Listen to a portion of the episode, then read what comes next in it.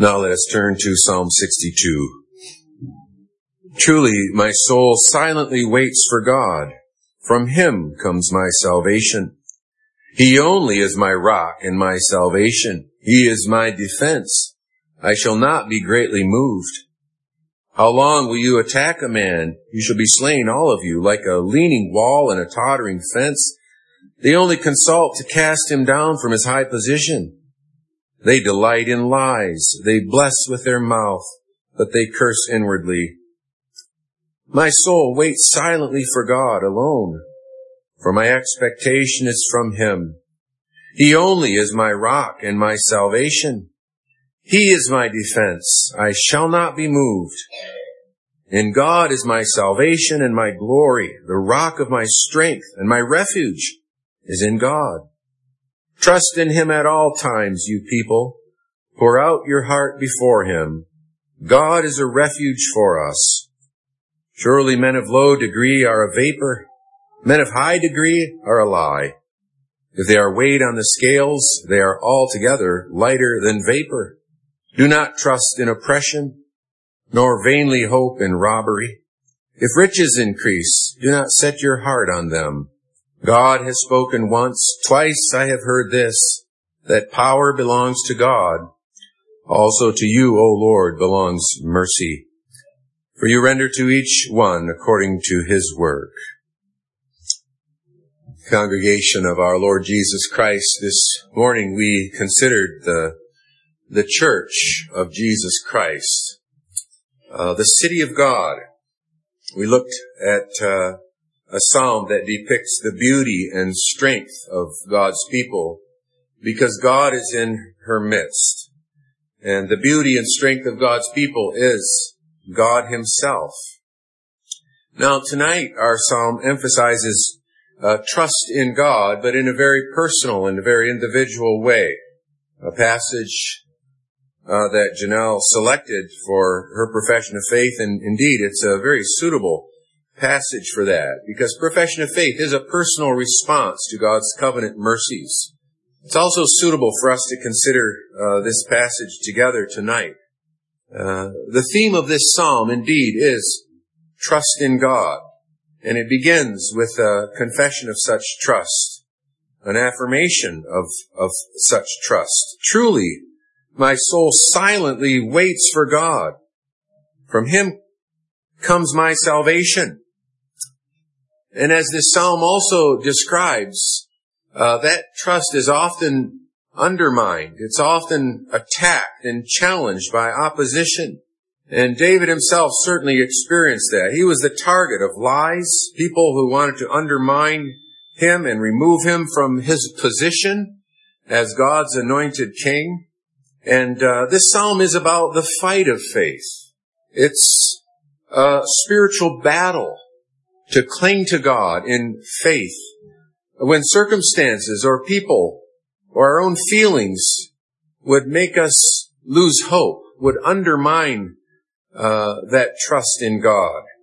Now, in our text, in verses five through eight, we have what we might call a kind of determined exertion of uh, faith.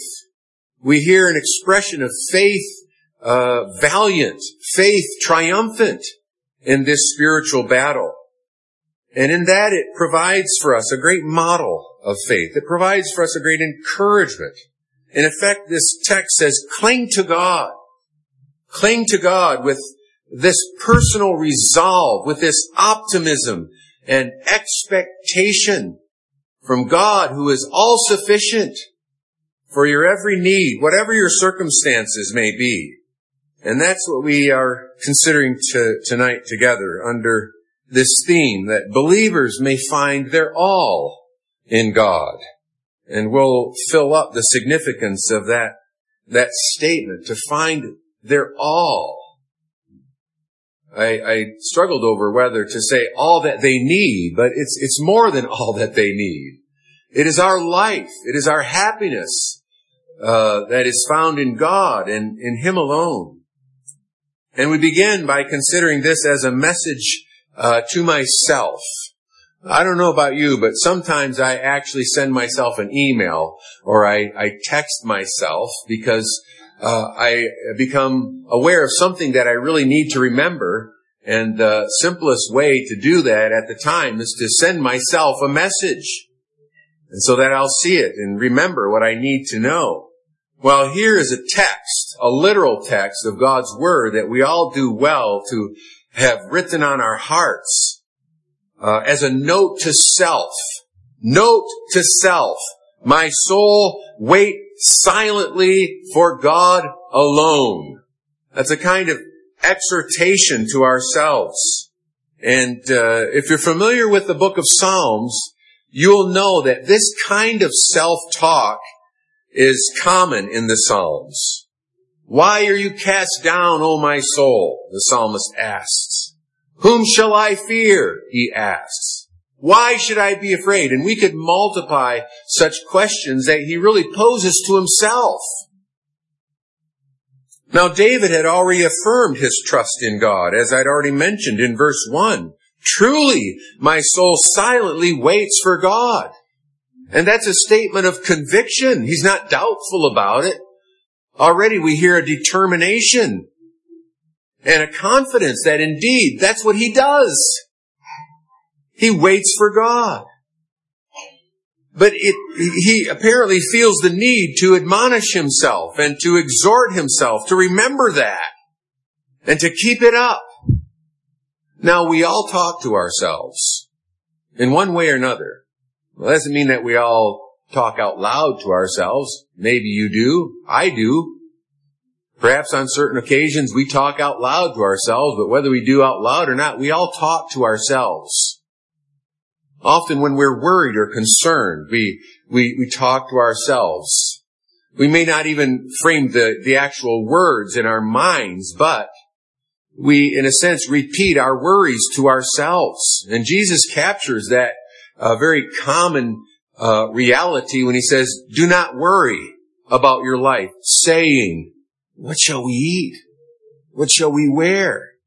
Worry comes to expression in these kinds of uh, questions that we pose to ourselves and get ourselves worked up and anxious by revolving and repeating to ourselves the cause of our distress or our, our concern or our fears. And we can talk ourselves into uh, the sin of unbelief. But we need to learn also to talk ourselves out of it. And I'm not talking about a kind of self-talk of humanistic psychology, but rather we need to learn to talk to ourselves in faith as the psalmist does. When he says, my soul waits silently for God alone. In effect, he is saying, trust God and trust in Him calmly and quietly. Say to yourself in effect things like this. I really don't know about my future. And I do have questions and uncertainties that trouble me. But I have a Savior who knows all about me. And He knows about my future. I can't defend myself. I can't stop the lies that are spoken about me. That was certainly the case with David. But I can entrust myself to God. I can entrust my reputation and my future in that way also to the Lord. Or I just don't have the ability. I don't have the strength to do it. Fill in the blank. I can't. But my help is in the Lord. And He will give me what I need to do whatever he calls me to do, if I know that it's His will, and I want to do what He tells me to do, I can trust in Him to, to give me the strength that I need. But, but, and we can raise all kinds of objections. And in effect, every one of those objections uh, is basically answered in the same way in one form or another. And that is to trust in the Lord. It's like we need to have this pounded into our heads. And we need to remind ourselves of it so often. Trust in God. Trust in God alone or only.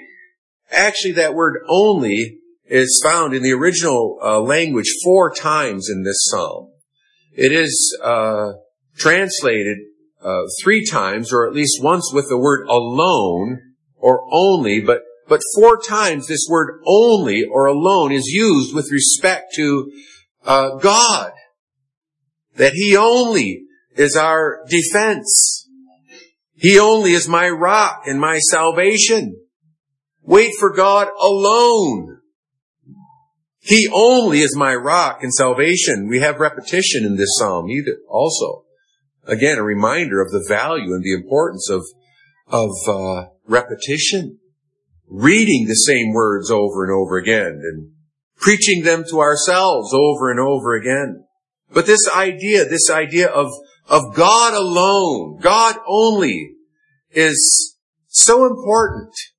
God alone is trustworthy. And this psalm really also presents us with contrasts.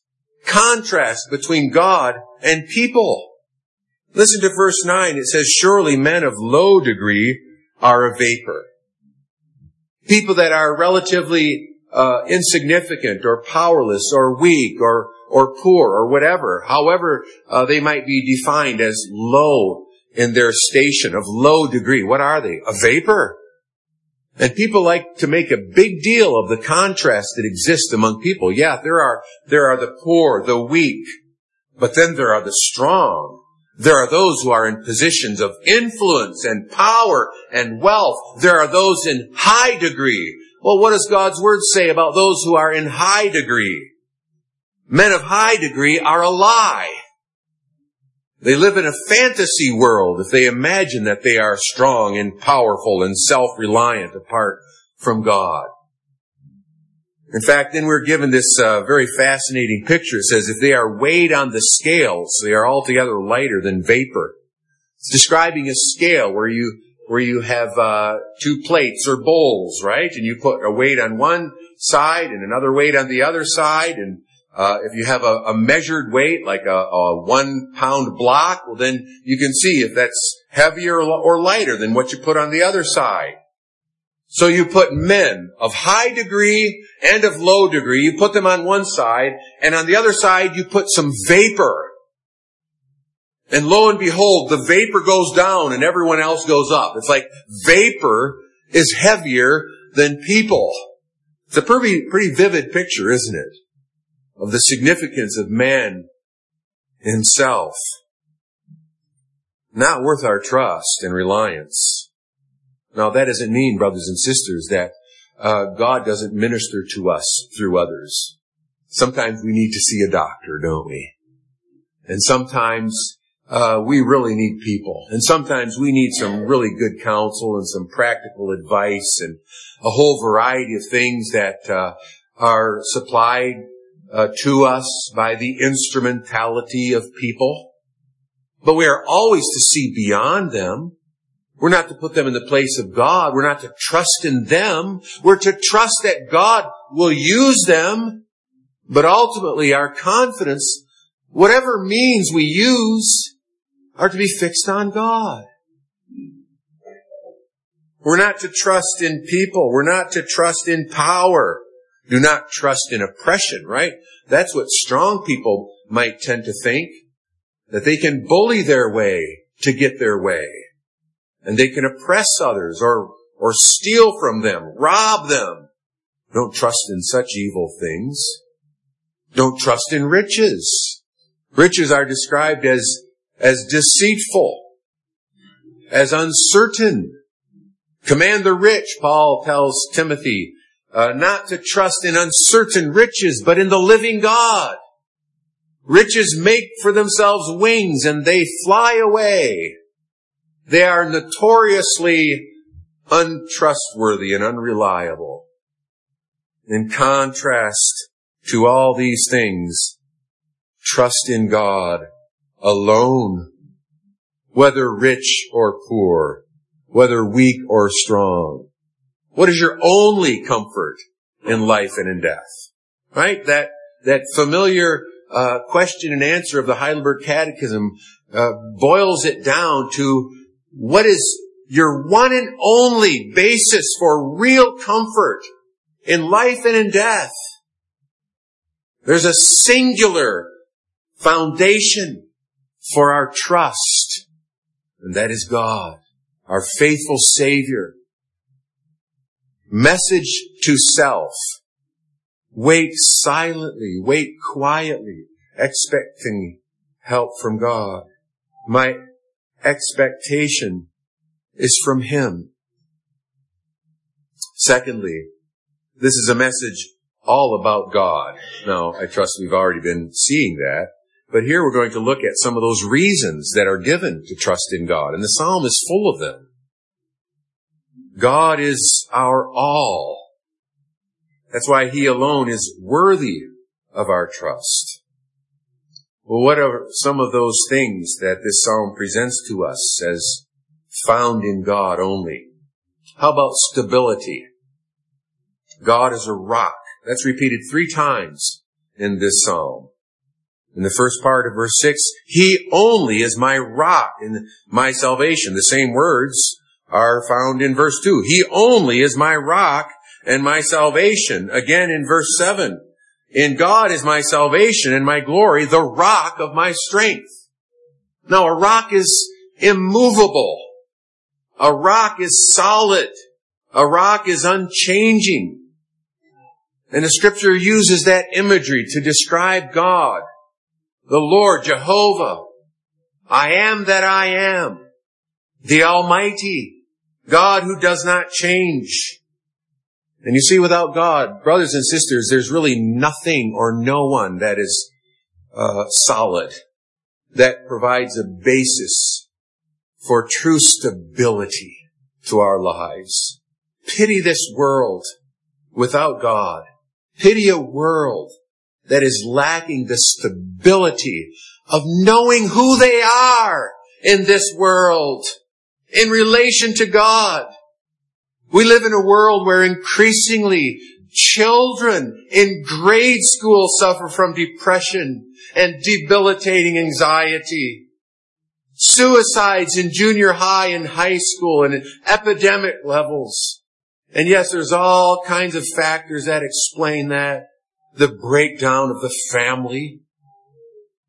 But that in itself is a reflection of a move away from the stability of a worldview that is grounded in certain and fixed reality. These poor kids have to decide for themselves whether they're male or female. It's hard to estimate the kind of psychological harm and anxiety and fear and distress that that must cause our children. Only in God and in His truth is there a foundation for true stability. Without God, there is no firm foundation on which to stand. Nothing firm on which to build your life. Nowhere to hide. Nowhere to take refuge in an immovable shelter that can withstand the blast of the worst storms of life. Only God is such a rock.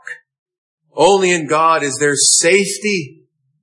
Again, how many times is that repeated in this psalm? In God is my refuge. My refuge is in God, verse 7. Verse 8, God is a refuge for us. We heard that thought repeated this morning. We looked at Psalm 47 where it's repeated again and again. God is the place to run for protection from danger. In the Old Covenant, there were these cities of refuge where someone who was uh, uh, responsible for the death of another person accidentally, he could run to these cities. He could escape uh, the avenger of blood a family member who's out to take vengeance. He doesn't care about the circumstances. It's like an avenging God in view of our violation of His law. And the law dogs us. And there's no refuge. But these people could take refuge in a city. And there they would be safe. Well, Christians have fled for refuge to the Lord Jesus Christ. He is God's shelter from the storm of the judgment that we deserve. In Him there is safety. In him there is salvation. Four times that's repeated in this psalm.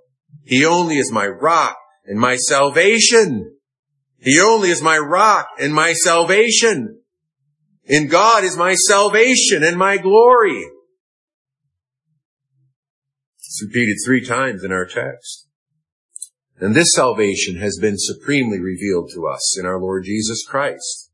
We have comfort because our faithful Savior has uh, fully satisfied for all our sins. He paid the penalty for our guilt. And He delivers us from all the power of the devil. Blessed are those who trust in Him. God is our strength the rock of my strength. How can people who are in themselves a vapor or a breath, same idea, how can they have any strength? Be strong in the Lord, the Bible says. Be strong in the Lord, in the power of His might. And only in that strength can we uh, wrestle against principalities and powers and uh, host of wickedness in the heavenly places. The Lord is my light and my salvation. The Lord is the strength of my life. And He is our song. And God is my salvation and my glory, my glory. The true honor that God confers and a true reason for, for boasting, not in ourselves, a true reason for exalting, a true reason for singing. It's in God. Don't expect much respect from the world. We can expect to meet with shame and contempt, but we can take it. We can take it because we don't accept the terms of the world's judgment. They'll judge of us favorably if we get in line and adopt their philosophy of life if we make friends with the world and show by our attitude, by our words and conduct that uh, the world is our friend, well, then we'll have their approval. But we cannot accept the terms of their judgment. They make evaluations on the base of basis of uh, agreement with a godless outlook, or on the basis of of shared values in terms of wealth or influence or pleasure. They glory in human wisdom. But we glory in God. They can't understand that. It doesn't make sense to them. And it makes us look ridiculous in their eyes. But we value the honor that comes from Him. And in Him then we have something, someone uh, to boast in. Not the kinds of heroes that this world boasts in, but in God. But notice in conclusion of this point that all these statements are all about who God is to us. He is. He is. He is. That's the repeated language of this psalm. In other words, this is not about what you get from God. It's about what, or rather who, you have in God. God himself is our all. In Psalm 118, we read, The Lord is my strength and song, and He has become my salvation. It's because of this relationship that we have to Him. As those baptized into the triune name, as those united to this Savior, as those who have this God for our God, right? This is at the heart of the promise of God's covenant. I will be God to you and to have God as our God is to have all. It is to have everything that we need. It is to have all that pertains to life and godliness eternally, forever. He has become my strength and song, my salvation. Brothers and sisters, that's the way it was for our Lord Jesus Christ. What did his life of perfect obedience entail? as a true man, as a true uh, little boy, as a true teenager, as a true young man, living in the midst of this world with all its sorrows, with all its temptations, with all, with all its evil. He clung to God as his God. And he grew in obedience. He grew in the actual practice of conforming to his Father's will by the things that he suffered because he clung to God. And he resisted, every allurement to deviate from that path of perfect obedience and fulfillment of his office. He trusted in God. Even his enemies recognized that. They threw it in his face as if it were a misplaced trust. Let him deliver him if he delights in him. Oh, but he continued to trust in God, even upon the cross. And he was delivered. Indeed, he was obedient unto death. He was faithful. He found God to be his strength, his song, his salvation. And in him, so it is for us. Yes, that's the heart of the covenant.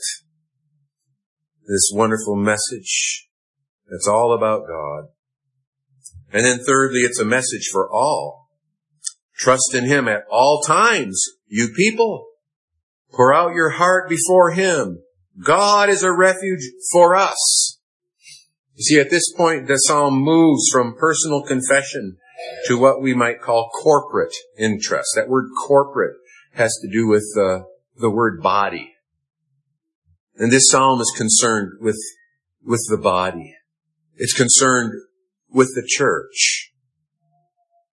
I ask this question, uh, what kind of spiritual instinct is voiced in this verse, which says, trust in him at all times, you people. What, what moves the psalmist from this personal, uh, uh, self-exhortation and resolve?